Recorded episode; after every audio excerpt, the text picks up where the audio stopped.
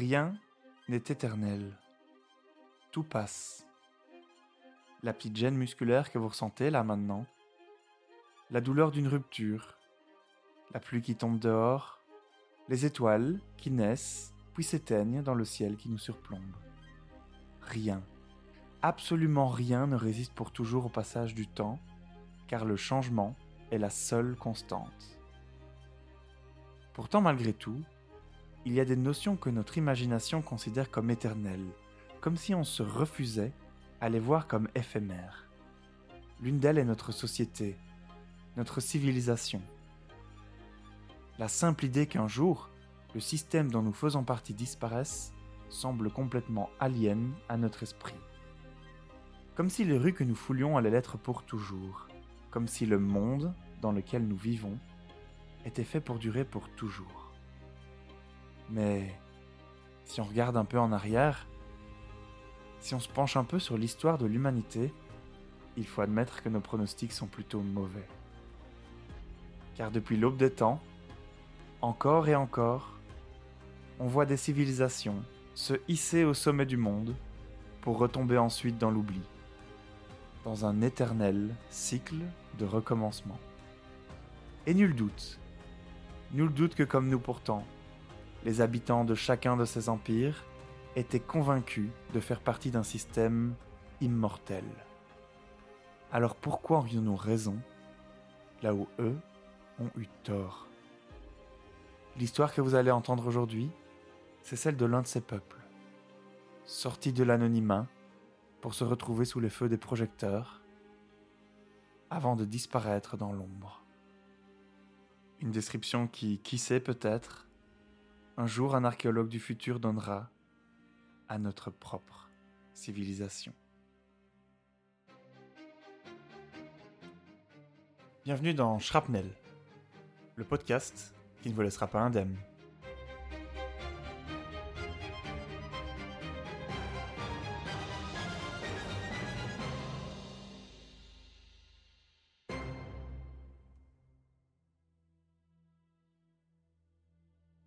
Sommes le 22 août 1812.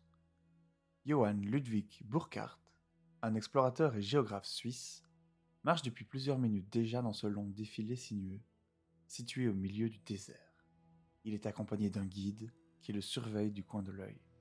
Pour accéder à ce lieu mystérieux, fréquenté uniquement par quelques bédouins de la région, Johann voyage sous une fausse identité, celle du cheikh Ibrahim, un rôle qu'il a savamment écrit pour pouvoir effectuer ses visites incognito. Le territoire qu'il visite, dans l'actuelle Jordanie, est alors sous contrôle ottoman, un vaste empire musulman dont le centre est l'actuelle Turquie. Un intérêt trop marqué pour les constructions antiques y est vu comme suspect, car des constructions antérieures à l'islam sont par définition hérétiques. Mais Burkhardt a son prétexte. Il se dit être un pèlerin, venu sacrifier une chèvre au temple du frère et successeur de Moïse, le prophète Haroun. Et justement, son mausolée se situe juste derrière le site que Burkhardt cherche à atteindre. Le long corridor rocheux dans lequel il marche est large de 3 à 5 mètres environ, avec à ses côtés des parois s'élevant jusqu'à 300 mètres de haut. Signe distinctif du lieu, ces parois sont en grès rouge, veinées de différentes couleurs plus ou moins claires. Il ne le sait pas encore, mais le chemin que Johan parcourt est une voie mythique, le Sikh. Sur les murs qu'il longe, sont ça et là creusées des gravures ou des niches destinées à accueillir des statuettes. Soudain arrivé au bout du défilé, Burkhardt se retrouve devant une vision à couper le souffle, qui émerveille toujours aujourd'hui des centaines de milliers de touristes. Car au bout du cycle se trouve le Kazne al-Firaun, le trésor du pharaon. Cette mise en scène époustouflante lui met immédiatement la puce à l'oreille. L'explorateur vient de redécouvrir du moins aux yeux de la communauté scientifique dont il fait partie, la légendaire ville de Petra, cœur d'une civilisation disparue. Même s'il ne peut pas trop s'attarder, au risque d'éveiller les soupçons de son guide, Burkhard observe avec grand intérêt autour de lui des dizaines, voire des centaines de monuments laissés là depuis des siècles. À son retour, il ébruite sa trouvaille, donnant le coup d'envoi pour l'étude de cette mythique cité antique. Après une longue période d'oubli, la revoilà alors qui ressurgit des sables. Premier élément surprenant, l'emplacement géographique de Petra étonne. Loin des routes principales, elle n'est pas située comme une ville habituelle. Elle n'est pas non plus bâtie sur une côte ou le long d'un point d'eau. À la place, Petra se dresse au fond d'une grande cuvette, et il faut emprunter des chemins escarpés pour l'atteindre. C'est probablement d'ailleurs pour ses qualités que le site était initialement un refuge pour les Arabes nomades de la région. Car la ville est comme entourée de remparts naturels, de grandes et infranchissables murailles de pierre. Le nom Petra est d'ailleurs son nom grec qui signifie la roche. Les locaux, eux, la surnomment plutôt Rakhmou, un mot arabe qui signifie la bariolée, en hommage aux multitudes de couleurs visibles dans ses parois rocheuses. D'un simple abri, la ville était devenue une importante métropole, regroupant jusqu'à plus de 20 000 habitants à son apogée. Au carrefour de nombreux échanges commerciaux, Petra était un lieu d'échange pour des biens venus des quatre coins de l'Europe, de l'Afrique ou de l'Asie. Capitale du royaume, elle logeait la prestigieuse famille royale ainsi que sa cour, ce qui en faisait une destination pour de nombreuses délégations de diplomates et autres ambassadeurs venus aussi de contrées lointaines. Cité sacrée par ailleurs, elle était parsemée de monuments, de niches, de sculptures, de temples et de tombes. Une intense activité spirituelle qui l'élevait au statut de lieu de pèlerinage pour son peuple, qui venait y rendre hommage à leurs ancêtres disparus. Le Sikh, ce long ravin qui mène à la ville, était d'ailleurs une voie sacrée, une étape importante de ce pèlerinage. Plusieurs arrêts y étaient donc observés pour rendre hommage aux dieux et aux défunts avant d'accéder à la cité en elle-même.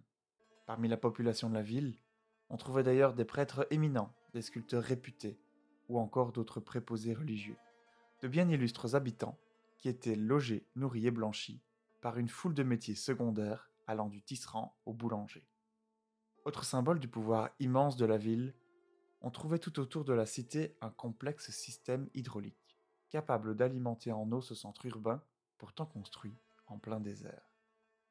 Véritable oasis, la cité rose se targuait même de jardins, de thermes et de cascades, alors qu'elle est entourée de roches et de sable. Mais comment alors expliquer sa disparition de l'histoire? Comment une civilisation si ingénieuse, riche et puissante, qui avait triomphé du désert pour se parer de prestige, avait-elle pu disparaître de la carte, au point que l'emplacement de sa capitale ne soit plus connu que par quelques guides bédouins des environs? Comment cette brillante civilisation, celle des Nabatéens, a-t-elle pu s'élever pour finalement tomber dans l'oubli?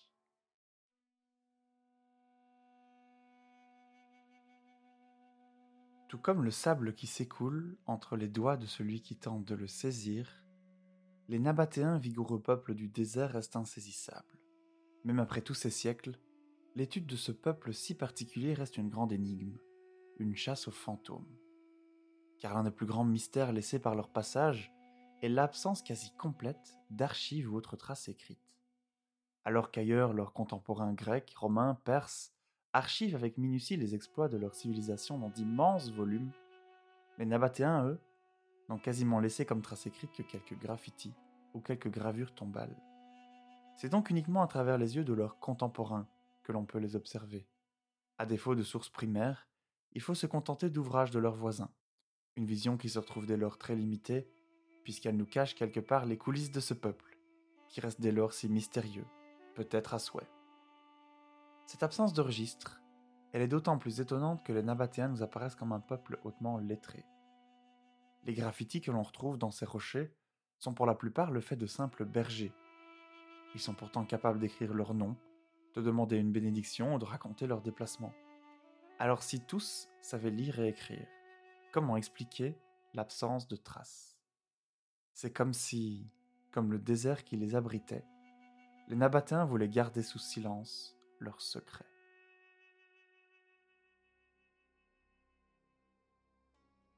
Quoi qu'il en soit, on trouve les premières traces des Nabatéens aux environs du IVe siècle avant notre ère. C'est dans les travaux de Diodore de Sicile, un historien grec, qu'ils font leur première apparition. Ils sont alors décrits comme des commerçants très riches, qui ont pourtant la particularité de vivre comme des bédouins. Car même si leur activité commerciale leur apporte une fortune, les Nabatéens vivent selon un code de conduite très strict, que nous décrit l'historien. Ils vivent en plein air et appellent patrie ce territoire sans habitation, qui n'a ni rivière, ni source abondante pouvant ravitailler en eau une armée entière. Ils ont pour coutume de ne pas semer de grains, de ne pas planter d'arbres fruitiers, de ne pas boire de vin et de ne pas construire de maison. Si quelqu'un est pris à agir autrement, le châtiment est la mort.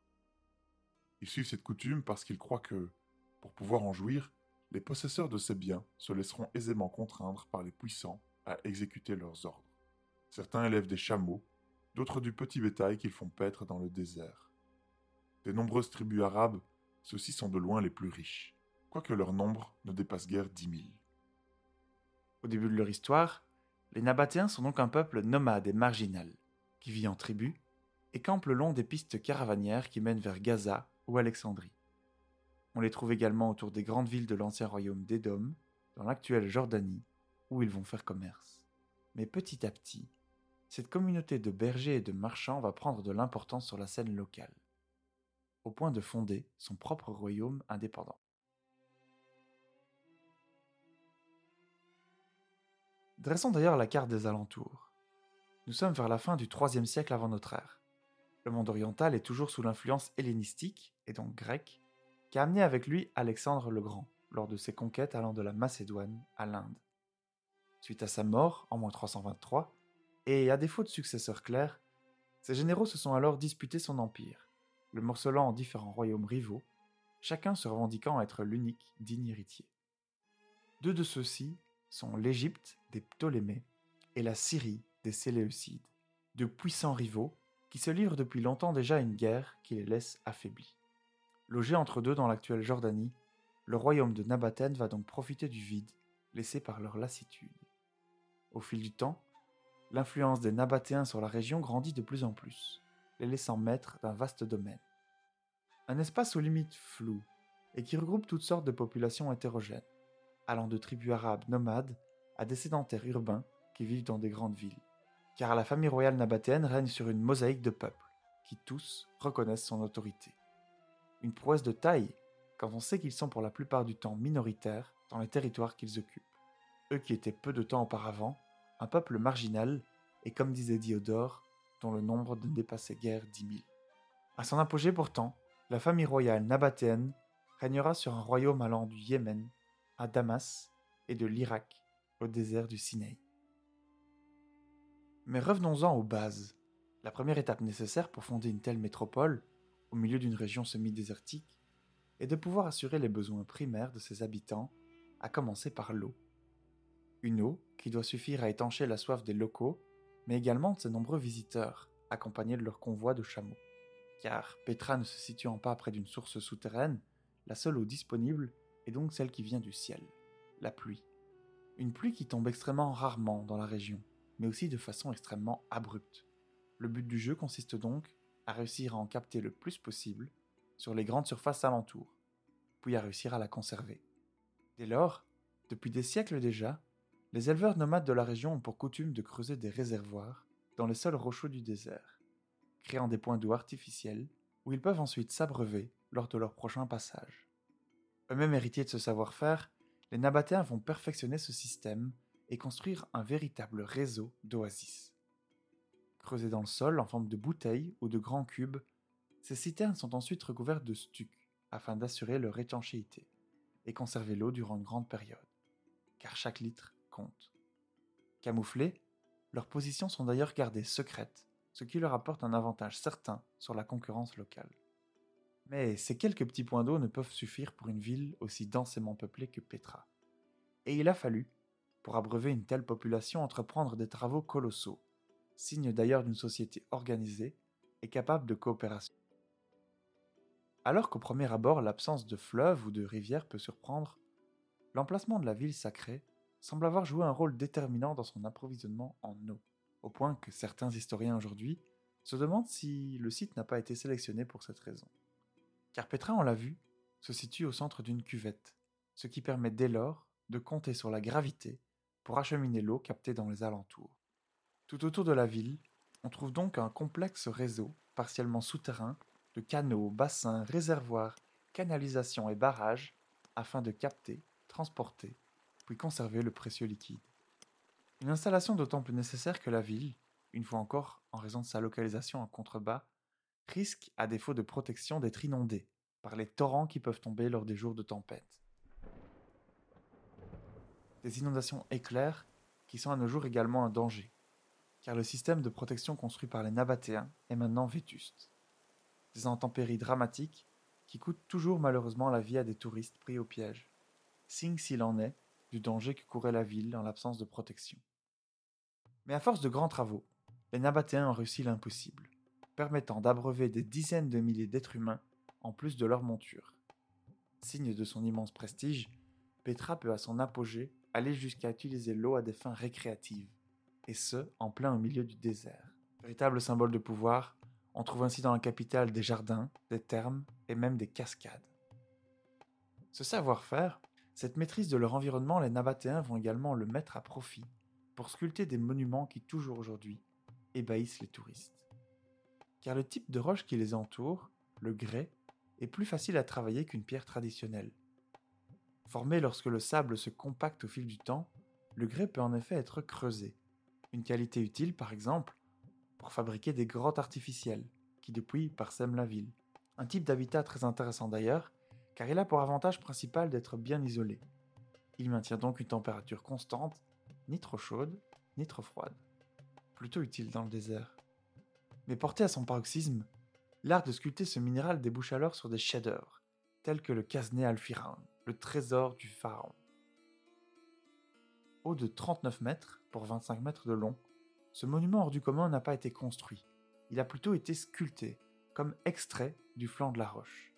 Haut de plusieurs étages, regorgeant de détails, c'est l'une des plus belles réalisations de l'homme à cette époque.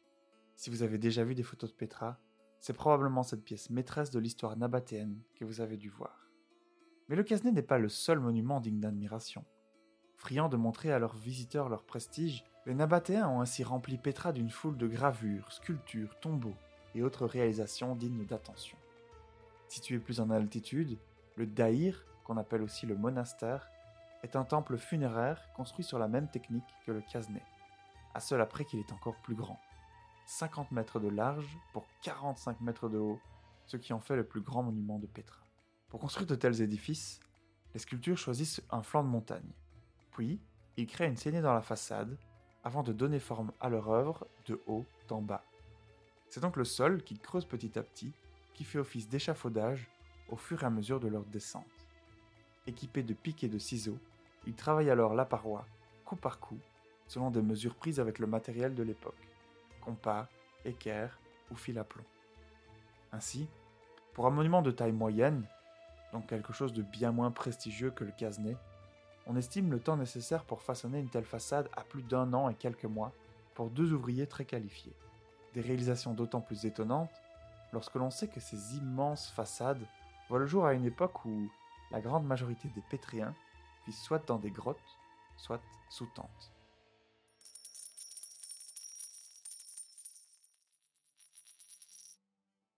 Les richesses nécessaires pour financer ces grands travaux les Nabatéens la tirent de leurs incroyablement profitables échanges commerciaux. Au départ éleveurs et humbles marchands, les Nabatéens vont petit à petit s'immiscer dans les caravanes qui sillonnent leur région. Une activité qui à leur époque est déjà ancienne. Car depuis des temps immémoriaux, les Arabes ont compris que leur position géographique leur offre une opportunité commerciale exceptionnelle, celle de faire le lien entre l'ouest et l'est. Seuls maîtres des pistes qui traversent le désert, ils y font alors transiter une foule de biens de luxe, d'un côté à l'autre du continent eurasiatique, réalisant d'énormes profits. Pour la petite parenthèse, ce rôle d'intermédiaire, les Arabes vont le conserver jusqu'à ce que les Européens puissent développer des flottes capables de faire le trajet d'une traite, ce qui est donc relativement récent.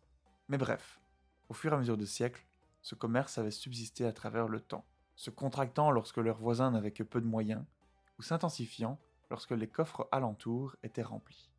Or, nous sommes ici en pleine Antiquité, dans une période de grands empires grecs, romains ou égyptiens.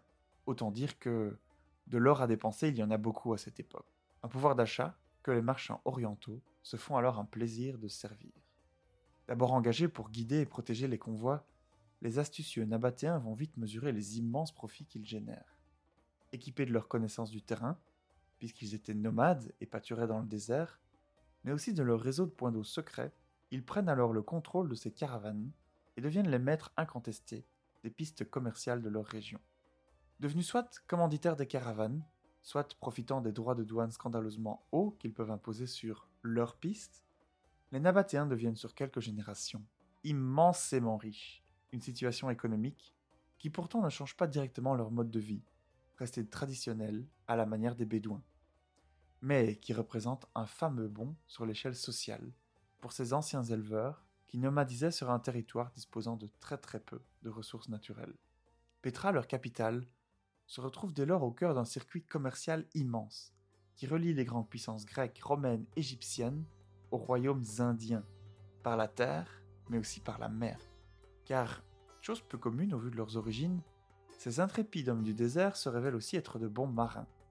Une expérience mise à profit dans un premier temps en tant que pirates, pour brigander les lignes commerciales, dont ils deviennent ensuite les maîtres et principaux exploitants. Navigateurs fiables, et au fait des dernières technologies maritimes comme l'astronomie ou le compas, ils établissent alors des lignes allant jusqu'au comptoir indien pour y vendre la soie, du verre, des métaux rares, des pigments, des pierres précieuses, de l'argent, de l'or, des produits qui des quais de Kerala voyagent parfois jusqu'en Chine. Non contents d'y vendre leurs marchandises, les Nabatéens rentrent ensuite vers leur port chargés de pierres précieuses, d'épices et toutes sortes d'autres produits de luxe, qui traversent ensuite leur territoire dans le sens inverse pour être vendus en Méditerranée à des prix exorbitants. Vous êtes-vous déjà demandé ce qui surprendrait le plus une personne venue du passé et catapultée dans notre époque? Prenons un citoyen romain du milieu de l'Antiquité par exemple. Qu'est-ce qui dans notre société le laisserait le plus abasourdi? Certains parlent des avions, des voitures, des smartphones, des ordinateurs. Mais peut-être est-ce quelque chose de bien plus simple. Quelque chose qu'il connaît et que nous utilisons tous les jours dans nos cuisines sans nous rendre compte du symbole d'abondance qu'elles représentaient. Nos épices. Car jusqu'il y a peu, les épices étaient l'un des biens les plus chers du monde, destinés uniquement à une élite désireuse de montrer qu'elle en avait les moyens. Emmenez ce Gaius dans le rayon épices d'un supermarché, et je suis convaincu qu'il ouvrira grand les yeux à la vue d'autant de trésors au même endroit. Prenez le poivre par exemple. C'est l'une des épices les plus anciennes, utilisée par l'homme depuis plus de 3000 ans. Même si on en a aujourd'hui complètement oublié l'exotisme, le poivre n'est pas un produit issu de nos régions, il est originaire d'Inde. Pour arriver dans les assiettes des riches familles romaines, il devait dès lors accomplir un périple gigantesque, dont une partie sur les navires ou les dos des chameaux nabatéens. Nabatéens qui ensuite le vendaient en Méditerranée littéralement à prix d'or, tant il était rare et demandé.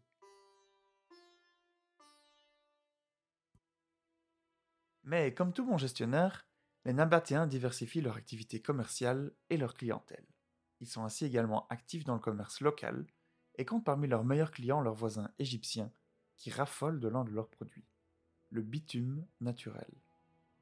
Extrait dans la mer morte, ce liquide épais de couleur foncée est en effet un énorme atout commercial pour les habitants de sa région. Utilisé depuis longtemps pour imperméabiliser les cales des bateaux, c'est son rôle sacré qui va en faire une ressource extrêmement lucrative.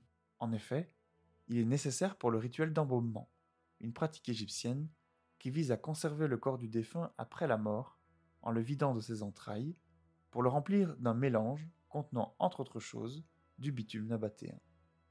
Et contrairement à ce qu'on pourrait croire, ce processus n'est pas uniquement réservé aux pharaons ou aux nobles, c'est une réelle industrie. Au fil des siècles, ce sont donc des millions de corps qui sont passés sur les tables des embaumeurs égyptiens, de quoi assurer une grande demande pour ce produit rare mais naturellement présent dans la mer morte.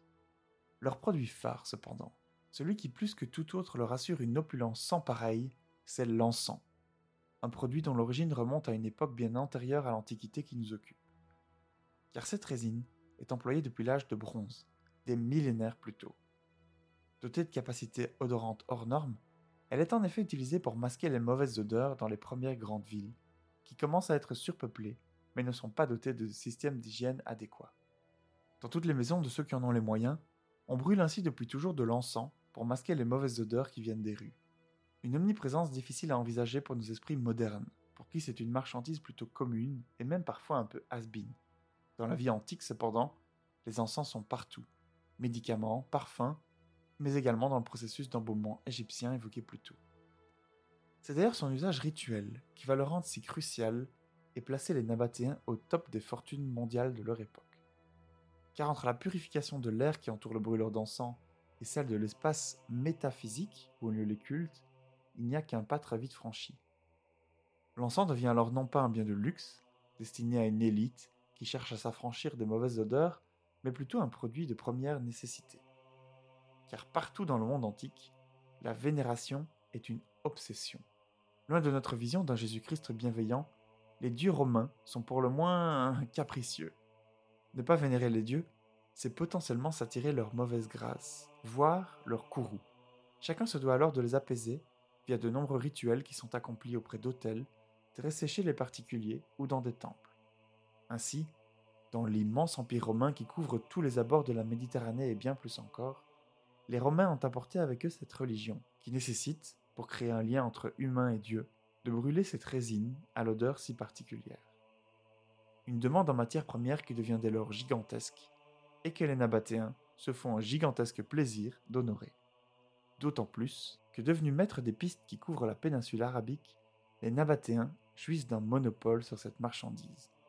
Libres de concurrence, ils peuvent dès lors fixer des prix faramineux. Un monopole d'autant plus surprenant et périlleux à maintenir quand on sait que les Nabatéens ne sont pas producteurs, mais simplement intermédiaires de cette marchandise. Car c'est plus au sud de la péninsule, dans l'actuel Yémen, qui produit l'encens, un territoire romain d'autres tribus indépendantes. Pour ce faire, ceux-ci taillent des saignées dans des troncs d'arbres particuliers, ce qui permet d'extraire une sève liquide qui va sécher et durcir. Et c'est cette résine qui est ensuite retravaillé et puis brûlé. Un processus réalisé deux fois par an et qui dicte donc le rythme des caravanes nabatéennes qui traversent le désert pour venir exporter des tonnes de ce matériau chaque année. Pour garder cette position confortable de contrôle exclusif, il leur faut cependant réaliser un véritable numéro d'équilibriste. D'un côté, pour assurer un approvisionnement en marchandises, les Nabatéens doivent en permanence garder des relations amicales avec les royaumes du Sud où la résine est produite ce qui peut par exemple amener à devoir discrètement prendre part à la politique locale pour s'assurer d'avoir à la tête de ces régions des dirigeants collaboratifs. Qui plus est, le montant offert en échange de cette production se doit d'être savamment mesuré. Donner trop peu reviendrait à les vexer, ce qui entacherait les relations diplomatiques et peut-être même les pousserait à chercher d'autres acquéreurs. Mais donner trop cependant, ce serait non seulement réduire les marges de bénéfices, mais ce serait aussi prendre le risque de rendre ces royaumes du Sud trop puissants. Qui sait alors s'ils auraient encore besoin d'un intermédiaire nabatéen pour faire commerce? Tout est donc question d'équilibre. Une finesse tout aussi nécessaire du côté des clients, car les Romains ne sont pas naïfs, et ils voient bien que les Nabatéens s'enrichissent sur leur dos, ce qui les irrite énormément. Mais c'est là tout le but du monopole. Il n'y a que les Nabatéens qui peuvent fournir ce bien de première nécessité. Il ne reste plus donc acheteurs latins à serrer les dents et à payer, jusqu'à un certain point, car cette frustration devient affaire d'État. Lorsqu'au 1er siècle avant Jésus-Christ, l'empereur Auguste charge son préfet d'Égypte de conquérir l'Arabie du Sud. Accompagné de 10 000 hommes, l'expédition d'Aelius Gallus a deux objectifs très clairs. Reprendre la main sur ce commerce qui ruine Rome et renforcer le contrôle maritime sur la mer Rouge. Ne connaissant pas la région, les Romains se tournent alors vers leur allié et voisin nabatéen pour être guidés. Un choix qui se révèle un peu imprudent et met les Nabatéens dans une position extrêmement inconfortable. En tant qu'alliés et petits royaumes, ils ne peuvent pas refuser d'aider le gigantesque empire qui borde leurs frontières. Mais d'un autre côté, si Gallus réussit à conquérir l'actuel Yémen, il en sera fini de l'hégémonie nabatéenne sur l'encens. Et c'est à Silaïus, ministre du roi nabatéen, que revient la mission de résoudre ce dilemme impossible. Rusé, l'homme d'État conçoit un plan qui profite pleinement de son statut de guide. Feignant d'aider Gallus à atteindre le sud, Silaus va promener l'armée romaine durant des mois et des mois.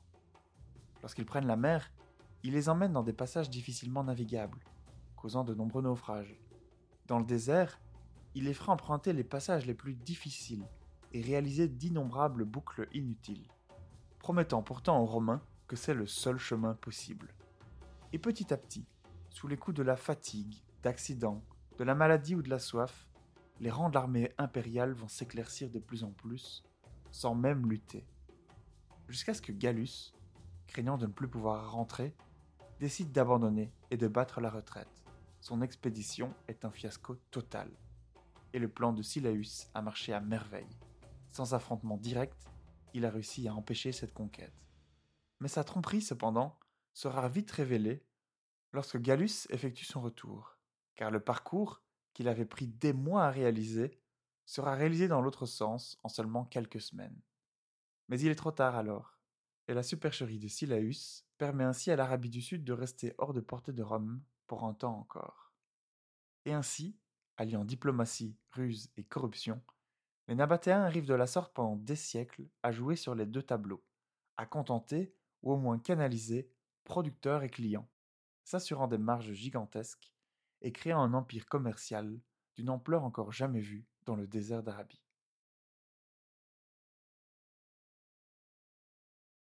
Sous l'influence de ses puissants voisins, mais également de par cet enrichissement, la culture nabatéenne va énormément évoluer au fil de son histoire.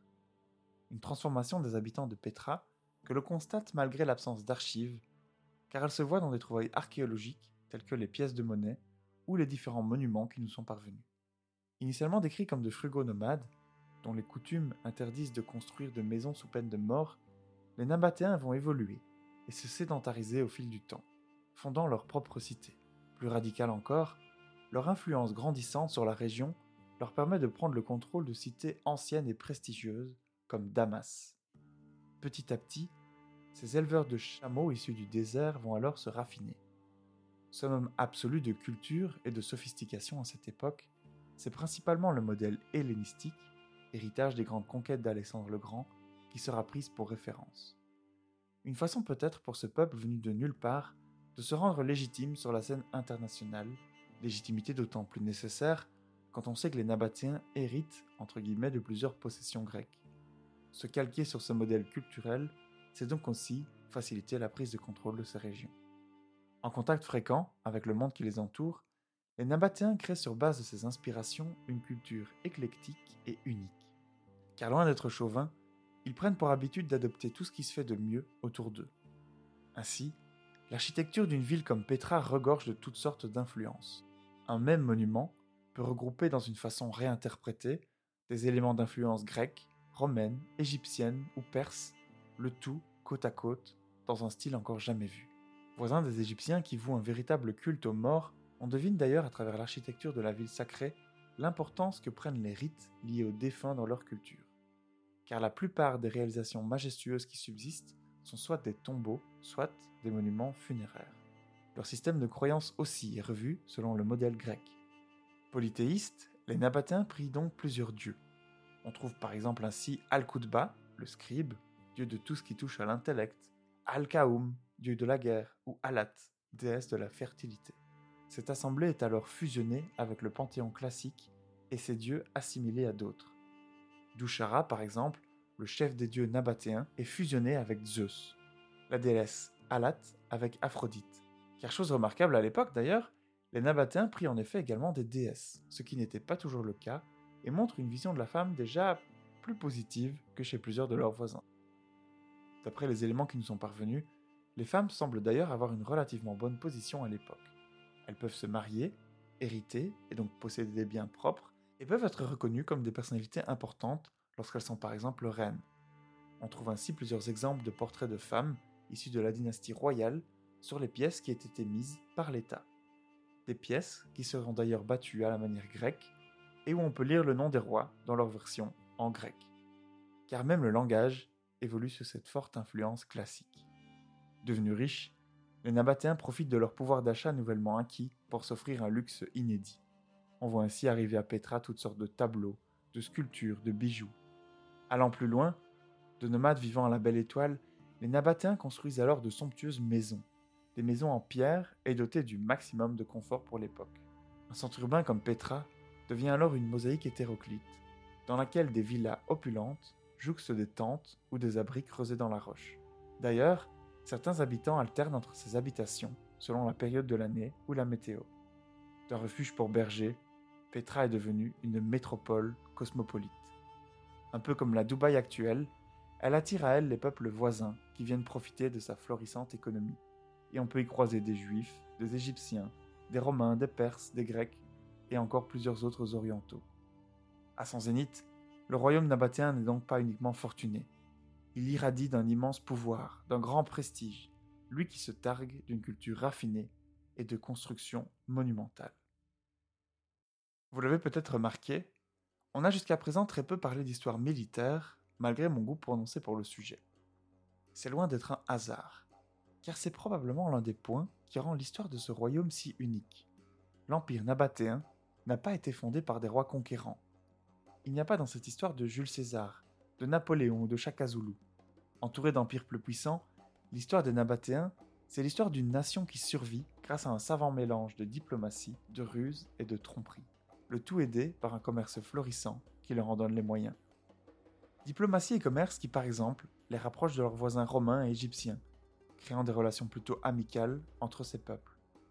Ou comme on l'a vu, avec les peuples du Sud qui leur fournissent l'encens.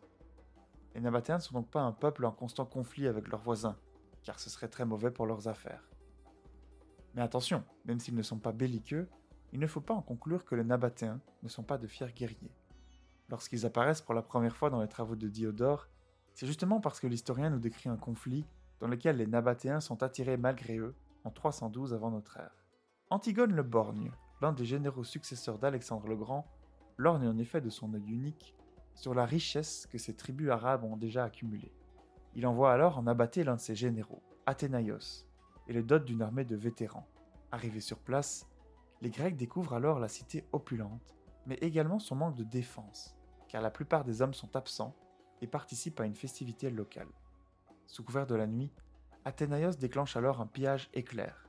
Les habitants de la ville sont massacrés, les marchandises et richesses sont saisies, les femmes et enfants sont capturés pour être vendus en tant qu'esclaves. Alourdis par leur butin et fiers de leur succès, les Grecs reprennent alors la route vers leur ville. Mais avertis de la razzia dont leurs familles ont été victimes, les hommes nabatéens rattrapent alors rapidement les pillards. Les chameaux qu'ils montent sont en effet bien plus rapides que les soldats grecs. Et qu'importe l'expérience des vétérans que mène Athénaïos, la presque totalité de son expédition est massacrée. Et fait extrêmement intéressant, les Nabatéens ne veulent pas pour autant entrer en guerre ouverte contre Antigone. Ils vont donc lui écrire pour se plaindre du comportement d'Athénaïos. Une façon d'ailleurs habile de ne pas mettre en cause Antigone, et donc potentiellement de lui permettre de sauver la face malgré cette cuisante défaite. Mais désireux malgré tout de sauver son honneur, l'ancien général d'Alexandre envoie alors son propre fils, Démétrios, à la tête d'une armée encore plus grande, pour écraser ces Arabes et laver cet affront. Et alors que le clash semble inévitable, les Nabatéens montrent leur talent pour la diplomatie avec ce discours qu'ils prononcent et nous est parvenu. Roi Démétrios, dans quelle intention ou sous quelle contrainte nous combattus? Nous qui habitons dans le désert, dans des lieux sans eau, sans grain, sans vin, sans rien, en un mot, qui touchent aux nécessités de la vie chez vous. C'est parce que nous ne voulons être esclaves, en aucune manière, que nous nous sommes réfugiés dans un territoire qui manque de tout ce qui est ailleurs, en usage chez les autres peuples. Et nous avons choisi un mode de vie solitaire et tout à fait sauvage, sans vous porter aucun tort. Une intervention, qui aidée évidemment de très très généreux cadeaux, empêchera le bain de sang, renvoyant Démétrios vers son royaume. Autre exemple de victoire militaire, en 86 avant notre ère, le roi nabatéen Obodas Ier remporte une gigantesque bataille contre l'empire séléucide qui tente de les envahir. Une victoire d'ailleurs pour laquelle le roi Obodas sera élevé au roi de Dieu et rejoindra le Panthéon. Dernière preuve de leur savoir-faire martial, leur aide sera demandée plusieurs fois par leurs alliés romains lors de conflits. Une assistance dont le puissant empire se serait passé si les Nabatéens n'étaient pas capables de lutter convenablement. Mais la plupart du temps, les Nabatéens préfèrent trouver d'autres solutions que l'affrontement direct. Leur meilleure défense, dès le début de leur histoire, c'est d'ailleurs le désert. Car maître d'un système de réservoirs d'eau secret, aucune grande armée ne peut les poursuivre là où ils s'enfuient. Une tactique que Diodore nous résume en ces mots. Ils aiment passionnément la liberté, et lorsqu'une forte troupe ennemie s'avance, ils s'enfuient dans leur désert qui leur sert de forteresse. Le manque d'eau leur rend inaccessible aux autres, mais pour eux seuls, qui ont creusé dans la terre des réservoirs revêtus d'un enduit de chaud, il est un asile sûr. Dernier exemple. Petra est un énorme stratagème, l'un des meilleurs, qui aujourd'hui encore trompe les touristes. Car lorsque l'on entre dans la cité, à travers ce long et étroit canyon, on est convaincu que la ville est imprenable, entourée de remparts naturels, accessible uniquement via une voie unique et donc facilement défendable. Mais tout ceci est une énorme mise en scène, une grande illusion, car l'autre extrémité de la ville, anciennement cachée aux visiteurs, est facilement accessible. Mais tous pourtant, voyant ces remparts naturels, partaient avec l'impression qu'il ne servait à rien de tenter de capturer cette ville par la force.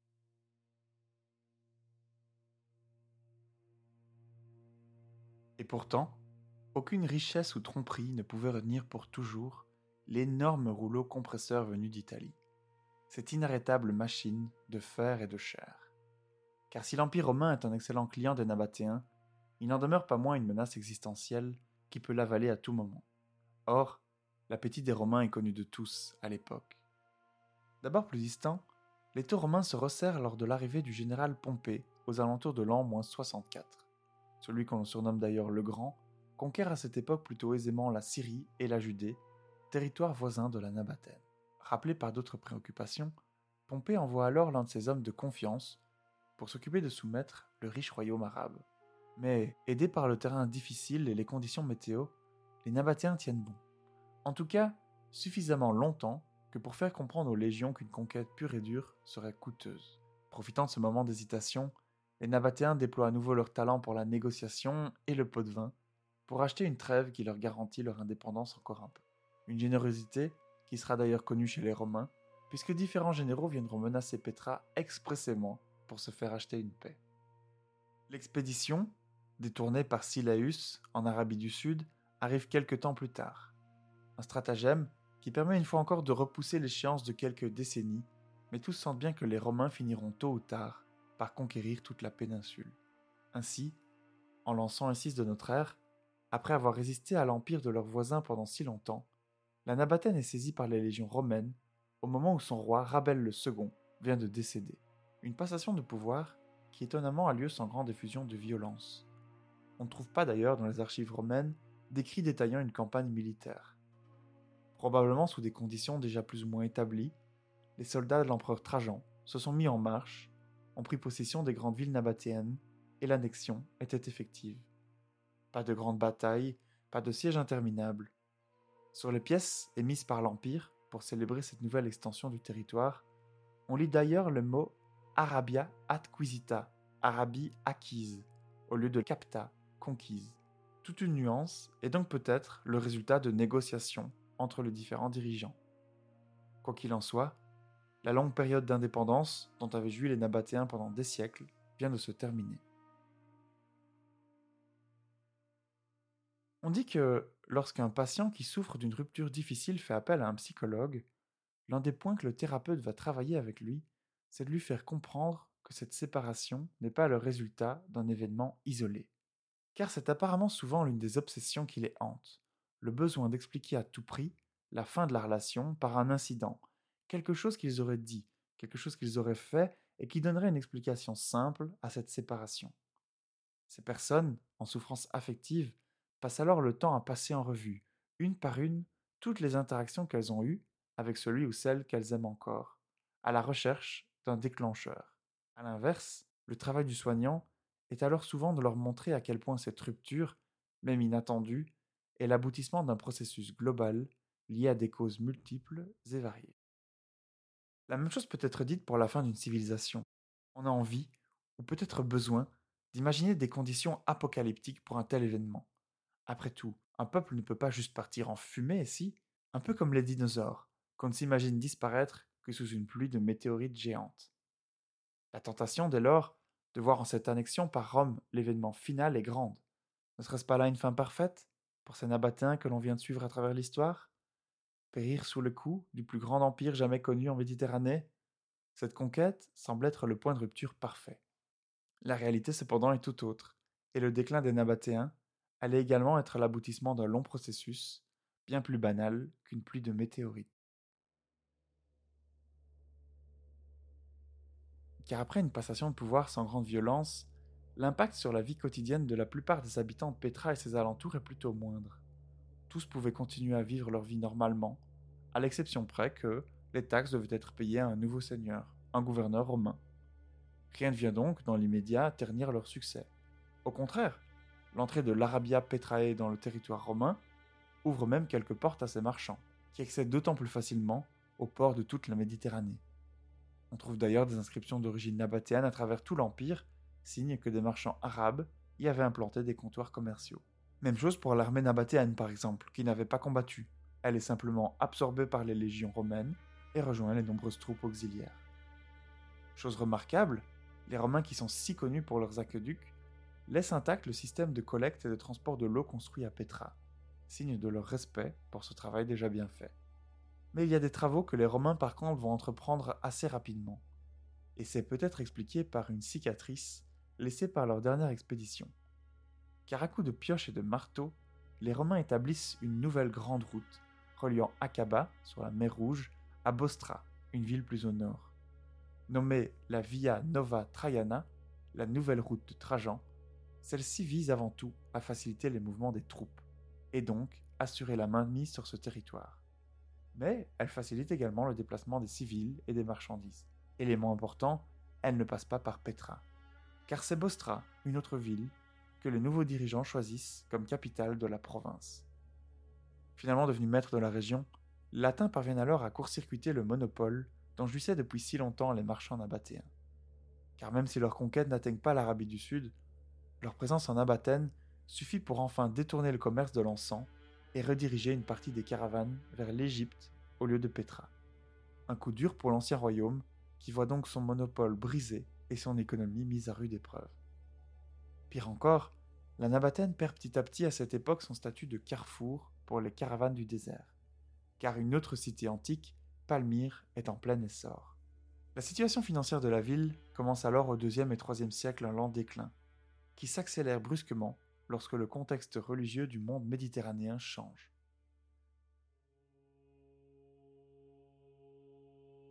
Initialement une secte interdite, dont les membres étaient pourchassés et persécutés, le culte du prophète Jésus-Christ, le christianisme, devient en effet à cette époque, au IVe siècle, la religion officielle de l'Empire romain. Et même si l'impact spirituel sur Petra est moindre, ce revirement religieux va avoir un impact gigantesque sur les affaires des Nabatéens. Alors que la religion égyptienne tentait de préserver le corps du défunt, censé le suivre dans l'au-delà, le christianisme, lui, promet un nouveau corps dans cette vie après la mort. Finit alors le processus d'embaumement, et donc le précieux commerce du bitume. Pire encore, ce changement de foi met aussi fin à la pratique des cultes païens romains. Finit donc les autels voués à Mars, Mercure ou Vénus, et plus besoin alors d'autant d'encens. Plus besoin d'encens non plus pour masquer l'odeur de la chair brûlée lors des crémations romaines, car désormais, le christianisme préfère enterrer ses morts. Populé par des citoyens appauvris par des affaires en chute libre, la situation de Petra s'empire alors pas à pas, une descente vers l'oubli, visible dans les fouilles archéologiques. À cette époque, finis les grands chantiers, les travaux de façade ou autres constructions majestueuses. Les rues de la Cité Rose se vident petit à petit de son prestige et de ses habitants. Victime d'un tremblement de terre en 363, la ville est en grande partie détruite et uniquement partiellement reconstruite, les résidents n'ayant soit ni la motivation, ni les moyens de remettre entièrement la ville sur pied. Devenue presque ville fantôme relativement à son ancienne activité, le sort semble cependant s'acharner sur Petra, qui subit un autre tremblement de terre quelques siècles plus tard, en 551. Celui-ci sera le coup de grâce. Cette fois, c'en est fini. La cité est désertée laissé à l'état de décombre et vidé de ses derniers habitants. Dans les rues, où résonnaient les négociations des marchands, les rires des enfants et les rites religieux, règne alors un grand silence. Un silence uniquement troublé par le souffle du vent chaud qui vient du désert. Petra, l'une des plus florissantes villes de son époque, a été abandonnée au point d'être oubliée.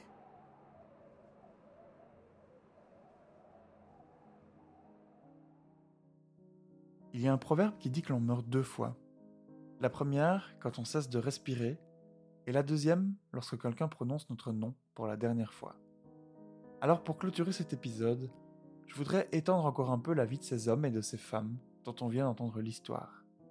Ils s'appelaient Silaeus, Aptobodat, Wakilou, Nashgu, Ushbahal, Shumraou, Anna, Zabin, Adnun, Paran, Gamilat, Aganou, Agrou, Uldou, Obodas ou Rabel. Au fil du temps, ils ont vu leur peuple se hisser sur le toit du monde, puis lentement entamer un long déclin vers l'oubli. Imaginons un instant ce qu'ils ont dû ressentir. Éloignés de nous de plusieurs siècles, ces individus avaient pourtant comme nous des familles, des rêves, des envies. Ils étaient potiers, soldats, prêtres, musiciens, sculpteurs, marchands, poètes, voyous ou fonctionnaires.